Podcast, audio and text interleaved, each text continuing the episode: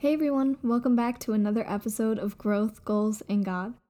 I am Mariah and I'm here to bring a powerful message today about the ups and downs of life. Thank you for tuning in today. I hope you all enjoy. So, without further ado, let's get into it.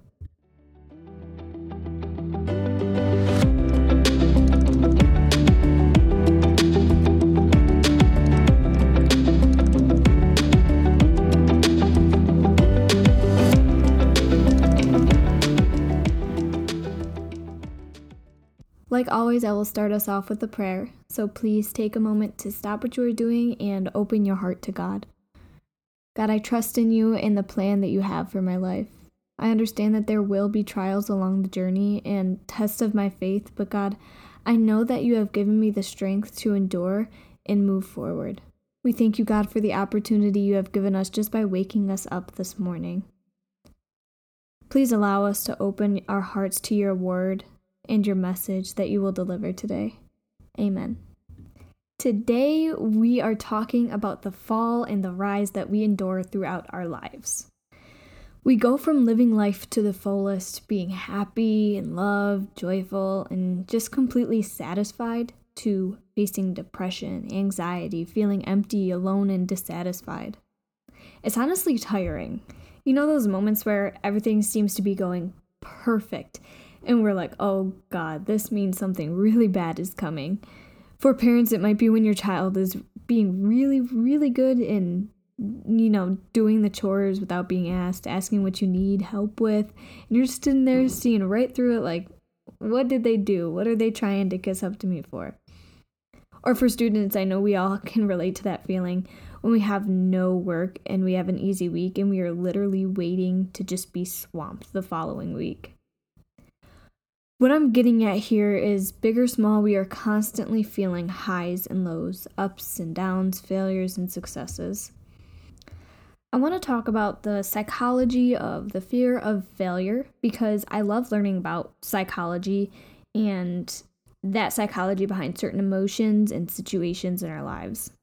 Usually, we fail at something once in our lives and feel humiliated and upset. Today, however, I want to develop a new perspective on failure with you. People, including myself, perceive failure to be negative. We think with failure comes negativity. But failure is not synonymous with negativity. This is the first thing we must remember while we shift our perspective on failing. Failure is necessary. If we didn't fail, we wouldn't learn. We would miss out on so many valuable lessons. We tend to perceive failure as a permanent situation. We see it as the end all be all we see it as a step in the opposite direction. But listen, if you are still breathing right now, if you are still alive right now, God is not through with you. The best is yet to come. God is still working through you. We are not made to be perfect. We are supposed to mess up, to make mistakes, to fall short all the time because that's just a part of the journey. It's a part of the process. The best is yet to come. I love the word yet. When you say yet, it gives the chance for possibility. Like we say we didn't eat yet because we know we are going to eat, or we didn't do our work yet because we know we are going to do it. When we say yet, we are acknowledging that yes, we don't have it at this very moment, or we aren't doing something at this very moment, but we realize we will in a moment doesn't have to be this moment, but it's going to be a moment, some moment in our lives. We are going to do it, we are going to have it. We don't know when, but we know we will. See, the word yet adds an ellipsis to a moment in our lives we thought had a period. The situations we thought to be permanent are temporary. This isn't the end, you just have to add that dot, dot, dot. I love the phrase, yet still I rise. It has our word yet in there, but after it says something beautiful, it says, Still I rise. So, despite any hardship we may face, despite the fact that we may not be where we want to be right now, we still will rise. You may be in debt right now, yet still you rise. You may be depressed, yet still you rise. You may be failing school, yet still you rise. You may be stuck, yet still you rise. You may have messed up, yet still you rise. You may feel alone, yet still you rise. You will rise above whatever has gotten in your way. This is so important for us to remember because we get in the habit of fearing failure or holding back because we don't want to fail, assuming that it would set us back. So at this point, I want to shift towards the Bible and take a look at John chapter 11, verses 1 through 45. I'm going to read the story to you. It's a bit lengthy, but just bear with me. Now, a man named Lazarus was sick. He was from Bethany, the village of Mary and her sister Martha. This Mary, whose brother Lazarus was now laying sick, was the same one who poured perfume on the Lord and wiped his feet with her hair. So the sisters sent word to Jesus Lord, the one you love is sick. When he heard this, Jesus said, This sickness will not end in death. No, it is for God's glory, so that God's Son may be glorified through it. Now Jesus loved Martha and her sister and Lazarus. So when he heard that Lazarus was sick, he stayed where he was two more days, and then he said to his disciples, Let us go back to Judea. But, Rabbi, they said, a short while ago the Jews there tried to stone you, and yet you are going back? Jesus answered, Are there not twelve hours of daylight? Anyone who walks in the daytime will not stumble, for they see by this world's light. It is when a person walks at night that they stumble, for they have no light. After he had said this, he went on to tell them, Our friend Lazarus has fallen asleep, but I'm going there to wake him up. His disciples replied, Lord, if he sleeps, he will get better. Jesus had been speaking of his death, but his disciples thought he meant natural sleep. So then he told them plainly, Lazarus is dead, and for your sake I am glad I was not there so that you may believe. But let us go to him. Then Thomas said to the rest of the disciples, Let us also go, that we may die with him. On his arrival, Jesus found that Lazarus had already been in the tomb for four days.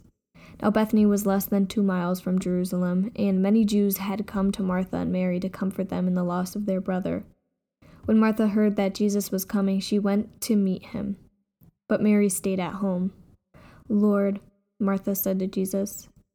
If you had been here, my brother would not have died. But I know that even now God will give you whatever you ask. Jesus said to her, Your brother will rise again. Martha answered, I know he will rise again in the resurrection at the last day. Jesus said to her, I am the resurrection and the life.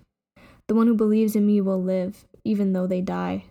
And whoever lives by believing in me will never die. Do you believe this? Yes, Lord, she replied. I believe that you are the Messiah, the Son of God, who is to come into the world. After she had said this, she went back and called her sister Mary aside. The teacher is here, she said, and is asking for you. When Mary heard this, she got up quickly and went to him. Now Jesus had not yet entered the village, but was still at the place where Martha had met him. When the Jews who had been with Mary in the house, comforting her, noticed how quickly she got up and went out, they followed her, supposing she was going to the tomb to mourn there. When Mary reached the place where Jesus was and saw him, she fell at his feet and said, Lord, if you had been here, my brother would not have died. When Jesus saw her weeping, and the Jews who had come along with her also weeping, he was deeply moved in spirit and troubled. Where have you laid him? he asked. Come and see, Lord, they replied. Jesus wept. Then the Jews said, See how we loved him? But some of them said, Could not he who opened the eyes of the blind have kept this man from dying? Jesus, once more deeply moved, came to the tomb. It was a cave with a stone laid across the entrance. Take away the stone, he said. But Lord, said Martha, the sister of the dead man. By this time there is a bad odor, for he has been there four days. Then Jesus said, Did I not tell you that if you believe you will see the glory of God? So they took away the stone. Then Jesus looked up and said, Father, I thank you that you have heard me. I know that you always hear me, but I said this for the benefit of the people standing here, that they may believe that you sent me. When he had said this, Jesus called in a loud voice, Lazarus, come out. The man came out, his hands and feet wrapped with strips of linen and a cloth around his face. Jesus said to them, Take off the grave clothes and let him go. Therefore, many of the Jews who had come to visit Mary and had seen what Jesus did believed in him. I love this story because we all have gone through a time in our lives where we felt like it was the end. We felt like we were in our grave in the deepest, darkest valley. But let me remind you of the man that reached out to embrace us during these times and bring us out. He sees us during these times feeling like our lives are coming to an end and we want to give up. Jesus says, Not my child. Like Lazarus, Jesus brings us out of the dark times. He brings us back to life. But what's important is to understand that we will fall. We will make mistakes. We will fail. But Jesus tells us to rise up and live. I mention seasons a lot and how we go through different seasons of life, how we are going through this process in order to live out our plan and accomplish goals. Like I've said in previous episodes, we go through seasons that are not always the best. These seasons of preparation aren't meant to necessarily bring visible change, but to prepare us for what we will conquer in the next seasons. We will have seasons of mistakes and falling, but it's part of this process. Even when you have a prosperous season of abundance, we will still experience challenges and make mistakes. You see, just because we may be moving forward, we will still experience failure. I want to mention a tiny quote that I heard from a YouTuber that I watch. Um, she's a Christian YouTuber, so I really feel inspired watching her videos. Um, her name is Maya Prosser. She said, With new levels come new devils. And I really liked this because it's so true. We will be tempted, we will make mistakes, but that's okay because that only brings us closer to our success. Failure isn't meant to set us back, but to prepare us, to teach us, to guide us. So stop assuming that with failure comes negativity. Find a new perspective, make peace with your failure, and focus on the process. Add a dot dot dot to that situation you are going through and remind yourself that this isn't the end. Your story is not over. Live, fall, and rise. I hope you all got a lot out of today's message, and remember these situations are temporary, but God's love is eternal, and He will get you through even your darkest of times. So please join me in a closing prayer. Heavenly Father, we thank you for bringing us out of the hard times and reminding us that you have plans to prosper us and not to harm us. We trust in you and that you will continue to walk with us through this journey. Help us to understand the importance of rising and living out your plan. Thank you, God, for waking us up today and allowing us to take time today to reflect on your word. Amen. I hope you all got something out of this episode. And if so, make sure to give this podcast a download and don't forget to stay up to date. I upload every other Thursday. And remember, choose growth today.